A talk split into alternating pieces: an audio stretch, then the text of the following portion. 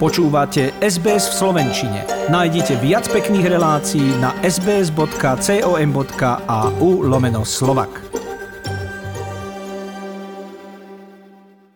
Krásna popoluška. Toto je melódia, ktorá k Vianociam patrí rovnako ako varenie a pečenie. A s tým štedrým vianočným varením je to o to jednoduchšie, že sa v ňom klobia spomienky, vône, možno si pritom pustíme aj hudbu. A snáď teda vystáva len jediná otázka, kedy s tým všetkým začať. Pochopiteľne, že rybu nebudeme nakladať do mlieka už dnes, ale sú isté veci, ktoré si môžeme pripraviť, aby sme si k tomu štedrému stolu mohli sadnúť s radosťou a bez stresu. A ja som o pár dobrých rád poprosila Lapetitku Marušku Holly z Brisbane. Ahoj, pozdravujem ťa. Ahoj Zuzka, veľmi sa teším. Ty si, Maruška, svoju radosť z varenia preniesla aj do svojich sociálnych kruhov. Založila si si blog, ktorý si nazvala Lapetitka. Akú radu máš pre nás v týchto adventných dňoch? Čo môžeme začať pripravovať a kedy? No hlavne nestresovať sa, pretože to nestojí za to je to troška komplikované, pretože pracujem na plný pracovný úvezok, takže niekedy sa to proste nedá. Vždy si nakúpim potraviny, z ktorých budem variť mesiac dopredu, hlavne aby som mala na pečené dobroty. No a podľa toho sa už odvíja moja aktivita. Čiže v prvom rade kopec medu na tie medovníčky, ale potom, a to je veľký problém, a mám pocit, že ty nám budeš vedieť zodpovedať túto otázku, dva roky sa nedalo cestovať, pošta sem nechodila, mama mi povedala, že poslala balík, ktorý sa jej o dva dní vrátil a bol opečiatkovaný slovami vyššia moc, takže perníkové korenie sem nedorazilo, ale ty si niečo publikovala na svojom blogu a máš odpoveď aj na túto otázku. Ako si teda to perníkové korenie urobíme? Po lyžičkách sa dáva hlavne teda škorica, nové korenie, klinčeky, anís, badian, to sú dve lyžice, no a po lyžičkách menej toho feniklu, kardamónu, koriandru a muškatového oriešku. To je taký základ. No a ja to hodím vždycky do môjho kávovníka, v ktorom si meliem kávu a keďže ju už nepijem, takže to ani kávou nevonia. Takže všetko to tam sypem, rozmlátim a potom si to musím samozrejme cez sitko presypať, pretože tam sa zostávajú stále ešte tie také fragmenty toho kardamonu hlavne. No a potom si to zavriem, dám si to do chladničky a niekedy aj do mrazničky, kde to vlastne vydrží veľmi dlho. No a keď robím treba z dve plechy tých medovníčkov, tak dve lyžice tohto perníkového korenia používam. Ak to niekto nezachytil, tak tvoj blog má názov La Petitka a tam je tento recept presne napísaný s krásnymi fotografiami. Musím ťa pochváliť. Je to všetko veľmi chutné, aj to vyzerá, aj to určite tak chutí. Do štedrého dňa nám zostáva presne 19 dní, to je čosi vyše dvoch týždňov, to by sme si ešte snáď mohli urobiť aj vlastnú kapustu, nie? Ja ju mám už naloženú. Oh, už sa teším. Ja by som si kapustu a kapustnicu robila každý týždeň, pretože ju milujem odjak živa. Všetko, čo sa týka kapusty. No ale to by som si pokazila vlastne to finále, keď je štedrý večer a keď si to všetko dávame na stôl. Takže musím zaťať zuby a tešiť sa, že to bude vydržať. S tou kapustou sa totiž spája taká naša neumyselná nevedomosť, pretože na Slovensku sa samozrejme robila v obrovských množstvách, aby sa zazimovala. Robilo sa to väčšinou celý deň alebo aj víkend a teda robilo ju viac členov rodiny. Šľapala sa v súde, potom sa teda dala spracovať do pivnice, teda v zime, čo trvalo nejaký čas. A my v Austrálii teda nemusíme tieto veci riešiť, lebo poprvé nerobíme také veľké množstva a po druhé je tu teplo, čiže nám tu naozaj stačí plastové vedierko z Banningsu, nejaká pokrievka, nejaká záťaž zabalená v utierke, možno aj kameň a pod stolom v kuchyni je kapusta kyslá do týždňa, do dvoch, ako to vyzerá v Brisbane. No vidíš, to som nevedela, že takto sa dá. Ja som si vyhľadala cez eBay takú nádobku, ktorá nie je plastická, ale kameninová a tiež má ten kameň. Do toho sme to naložili. Tony má také väčšie, silnejšie ruky, môj manžel, tak on mi to tam natlačil a tento recept je tak jednoduchý. Tam v podstate ide iba sol a troška kmínu a cibule a potom si tam vždycky nalievam vodičku, aby sa to nepokazilo. Tá kapusta je tak super, ja vždycky kradnem z toho, vieš, z toho pohára, dávam si, alebo napijem sa tej vody, lebo ostatne je to veľmi zdravé, takže prečo nie. A robíš niekedy aj čalamádu? Aj tu mám. Oh, ja mám plnú chladničku takýchto vecí. pretože tu to nedostaneš kúpiť, takže ja si musím robiť takéto veci. Aj tento recept na čalamádu je na lapetitke, robím si kváskový chleba a domáce rohliky, lebo tieto, čo sú v Austrálii, oni sa už veľmi zlepšili, odkedy sme sem vlastne prišli, ale ešte stále to nie je ono. No a kváskový chleba je kváskový chleba, že? Ako od mamičky. Maruška, ty pochádzaš z Trenčína. Ako vyzerala vaša štedrá večera v detstve? No ja som mala sestru, obidvoch rodičov sme si sadli presne o 7 večer za štedrovečerný stôl. Mamička robila kapustnicu, mali sme vždycky kapra, tie podkovičky úžasné a zemiakový šalát. Ona vždycky robila taký špeciálny čokoládový likér. Prvý raz som ho ochutnala, keď som mala 12 rokov, ale to iba troštička, taký maličký pohárik. No a to bolo niečo úžasné, takže aj ja ho teraz robievam a spomínam si na tie časy a ešte stále ho v podstate servírujem v tých pohároch, čo som si so sebou doniesla a oni už majú snať 50 rokov. Kapor sa tu v Austrálii považuje za škodcu, čo je hlboko znepokojujúce pre nás, ktorí si jeho chuť spájame s niečím tak krásnym, ako sú Vianoce, ale tie podkovičky mali svoje čaro. Ako ste ich zvykli pripravovať u vás doma? My sme si kupovali kapra a potom ho táta samozrejme zabil, na čo som sa ja nemohla pozerať, takže neviem, ako sa to stalo.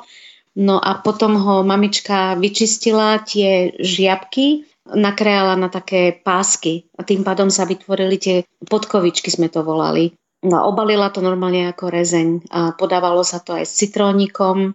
Občas sa nám teda podarilo na Vianoce dostať veľmi úzkoprofilové tovary, ako je napríklad granátové jablčko, čo som jedla prvýkrát v živote, keď som bola malá. Veď vieš, ako to bolo kedysi, že to boli všetko podpultové tovary. Keď sme nemali známych v Zelovoci alebo hoci kde, tak sme sa nedostali k pomarančom alebo sušeným figám a takýmto veciam. Priamo v Trenčíne sa podávala na štedrý večer kapustnica a ryba so šalátom, tak ako napríklad v Bratislave, lebo ja som zo západu Slovenska. Áno, áno, ale táto kapustnica na štedrý večer bola bez mesa. Boli sme kresťania, takže sme to oslavovali v tom duchu. Už potom o polnoci, keď sme sa vrátili z polnočnej, tak tedy sa už podávala šunka alebo poriadny hrniec takej mesovej polievky, aby sme mali naspäť energiu. Takže to sú tie spomienky, ktoré ma budú hriať a ja sa ich snažím stále tu nareplikovať a udržiavať Môžem ti povedať, Zuzka, že každý rok vymýšľam, že už nebudem piec a už nebudem robiť takéto veci. Spravíme si nejakú večeru z morských príšer a len takú studenú večeru, alebo pôjdeme na pláž a tam to oslavíme. Ale detská mi potom vždycky pília uši. No a to nebudeme mať na Vianoce ani hrybikovú polievku, ani medovničky. No a sme zase, kde sme boli doma. Takže vy tú slovenskú tradíciu stále nesiete aj k tým novším mladším generáciám. Musím povedať, že vy ste prišli do Austrálie pred zhruba 30 rokmi, vtedy boli vaše deti malé. Už teraz máte aj prvé vnúčatko, čiže hovoríte stále po slovensky a tak sa motivujete v tej slovenskosti, v tých tradíciách? Samozrejme, oni sú veľmi hrdí na to. Maruška, naša dcera, ona sa sama naučila podľa šlabikáru aj čítať, aj písať. Rozpráva síce s takým akcentom, lebo v podstate ona mala iba 4 roky, keď sme sem prišli, ale stále krásne. Náš starší syn Martin, tak ten si hovoril, že no ja som tu už Australák, ja nemusím rozprávať. Lenže keďže bývame stále s našou maminkou, tak on sa s ňou musí rozprávať po slovensky a myslím, že mu to celkom dobre ide. No a teraz dokonca je taký nadšený, že chcel by slovenský kroj, čo bude veľmi ťažké zohnať, ale snáď sa to nejako podarí chce mužský kroj z Trenčianského okresu. Dávame si vzatie do nového roku, už teraz predčasne. A aj tie detičky sem tam pomáhajú v kuchyni? Áno, áno. No Maruška, ona už má svoju vlastnú domácnosť, aj so synom a s partnerom, takže občas sem príde a občas jej ukážem, ako to ja robím. No a Martin, on si sám varí, on je úplne gastronomický majster, Takže som na nich hrdá. Myslím, že to sa troška zdedilo, tá láska k jedlu. Deti to obkúkajú. A ja sa preto pýtam, že spevák Miro Jaroš pred pár rokmi vydal album Vianočných piesní a jedna z nich je práve o tom, ako to vyzerá vo Vianočnej pekárni plnej detí a voňavej škorice. S Maruškou Holí sa budeme zhovárať aj naďalej. Zostaňte s nami. SBS po slovensky v rádiu, na internete a mobile.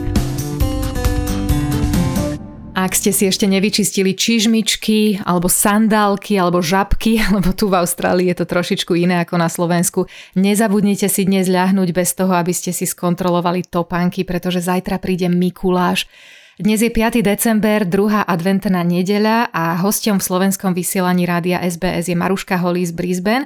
Hovoríme o jej radosti z varenia a pečenia a Maruška, tvoja cesta do Austrálie nebola ideálna a za tvojim úsmevom v hlase sa skrýva veľká pokora, pretože vy ste aj s manželom do Austrálie utekali. A niekoľko Vianoc asi nebolo takých pokojných, ako ich máte dnes. Aká bola vaša cesta sem? No to určite nebolo a veľmi ťažko sa mi vlastne o tom aj rozpráva, pretože v podstate sme riskovali všetko a mali sme zodpovednosť za dve malé deti. Ako hovorím, vtedy mal Martin iba 5 rokov, keď sme odchádzali, Maruška o 2 roky mladšia a viezli sme sa v malom autičku ešte aj s našim priateľom, ktorý tiež sa rozhodol, že už tam nechce žiť. Dôvody boli hlavne politické a takisto aj myslím, že veci, ktoré sa týkali náboženstva, pretože my sme sa v podstate nemohli ani zobrať v kostole. Museli sme sa zobrať e, v dedinke nedaleko od Trenčína, aby sme neboli na očiam komunistov a Veľa, veľa vecí sa stalo počas týchto rokov, ktorých sme boli spolu, že sa vo mne prebudzalo také presvedčenie, že proste tam sa nedá vychovávať deti, že tam nepatríme. To bol vtedy rok 1989, teda krátko pred Nežnou revolúciou? 87. sme odišli cez Juhosláviu. Bola to ozaj strastiplná cesta, nevedeli sme, do čoho ideme. Zostalo nám v podstate iba dva kufre a všetko sme museli doma zanechať, aby sme neboli podozriví, lebo samozrejme na tých hraniciach sa všetko kontrolovalo. No ale podarilo sa nám dostať sa do Beogradu, kde nás prijali a nakoniec nám dostali sme víza a žili sme v Rakúsku celý rok tam boli krásne Vianoce, to musím povedať, lebo sme sa spoznali s úžasnými ľuďmi z Čiech aj zo Slovenska. Doteraz s nimi máme krásne styky. No a mali sme krásny stromček a dávali sme si milé, také drobné darčeky, pretože vtedy sme nemali žiadne peniaze, to bolo len také ako milé pozornosti. A mám na to veľmi pekné spomienky. A kde vás stretla nežná revolúcia? Ako ste e, o nej vtedy uvažovali? Verili ste, že sa ide niečo zmeniť k lepšiemu, alebo čo ste si vtedy mysleli? No vtedy sme už vlastne bývali v Sydney, v Pimble, v takom malom domčeku. V podstate už u nás vtedy bola aj Tonková mamička, môjho muža. Čítali sme to, alebo sme to pozerali na televízii. Sedeli sme tam ako prikovaní, že čo sa deje a Tonková mamička vtedy povedala, a ako sa ja teraz dostanem domov. Lebo to bolo všetko také surreálne všetko. Takže my sme si hovorili, možno by sme sa mali vrátiť, veď teraz už bude všetko inak, bude to všetko dobré. No ale deti nechceli už o tom ani počuť, oni už začali školu, im sa tu veľmi páčilo. Ostatne aj nám, nám úplne vyhovovalo to letné počasie a krásna Sydney. Každý týždeň sme si robili výlety aj s tou babičkou, aj s deťmi, takže my sme sa tam v podstate tak usadili a už sa nám asi ťažko vracalo naspäť. Bol to určite veľký rozdiel proti tomu, čo ste zažili v Československu. Napríklad si mi povedala, že tvoj otecko bol takisto vo väzení. Dočkal sa vôbec niekedy rehabilitácie? Áno, áno, dostal sa. On bol 7 rokov na pankrácii, bol veľmi dobrý právnik a pomáhal ľuďom aby sa dostali za hranice a pomáhali im aj v rehabilitácii a tak ďalej. Na nešťastie sa stalo to, že nejakí ľudia, ktorí práve utekali cez hranice, boli prichytení a otca udali a on sa následne na to dostal vlastne do väzenia, potom musel robiť aj v baniach, tam sa mu veľmi zhoršilo zdravie a bol operovaný niekoľkokrát na srdce a nakoniec aj zomrel. Ja som ho videla prvýkrát, keď som mala 36 rokov aj posledný krát. Muselo to byť veľmi emotívne stretnutie. Ono, to obdobie, ktoré teda dnes opisujeme, sa veľmi zľahčuje a relativizuje v dnešnej dobe. Ľudia hovoria o chlebe za korunu, ale pritom zabúdajú, že obilie na ten chlieb sa dopestovalo na skonfiškovaných poliach s technikou, ktorá bola takisto rolníkom zhabaná a tak ďalej a tak ďalej. Mnohí nechcú hovoriť o tom, že sa nedalo študovať to, čo človek chcel, keď nemal dobrý kádrový posudok. Čím by si bola ty, keby tá druhá polovica 20. storočia bola iná? Aké si mala sny? Ja som chcela byť operná spevačka. Mala som strašne rád spievanie, lenže moc ďaleko som sa s tým nedostala, takže začala som študovať potom na odevnej priemyslovke v Trenčine a niekoľko rokov som pracovala ako modná dizajnerka, navrhárka. No a potom som spoznala manžela a vydala som sa. Takže moje sny, všetky, čo som mala, som vlastne pochovala. Teraz, keď si spievam, tak iba doma, vo sprche, alebo len tak. Tak jeden veľký sen je sloboda a tá sa nám všetkým splnila. Ty si jeden čas robila aj krajanské vysielanie v Austrálii, nemala si k tomu mikrofónu až tak veľmi ďaleko. Ako si spomínaš na to obdobie? To bolo fantastické. Veľmi sme sa každý piatok tešili na vysielanie. My sme pracovali obaja pre rádio 4 b v Brisbane. Bola to úžasná komunita, bolo nás niekoľko prezentérov a stretávali sme sa v parčíkoch, robili sme si placky, robili sme diskotéky, rôzne zábavy na toto nikdy nezabudnem. To boli prekrásne časy. Tie zábavy nám momentálne veľmi chýbajú, ale tieto Vianoce vyzerajú celkom dobre.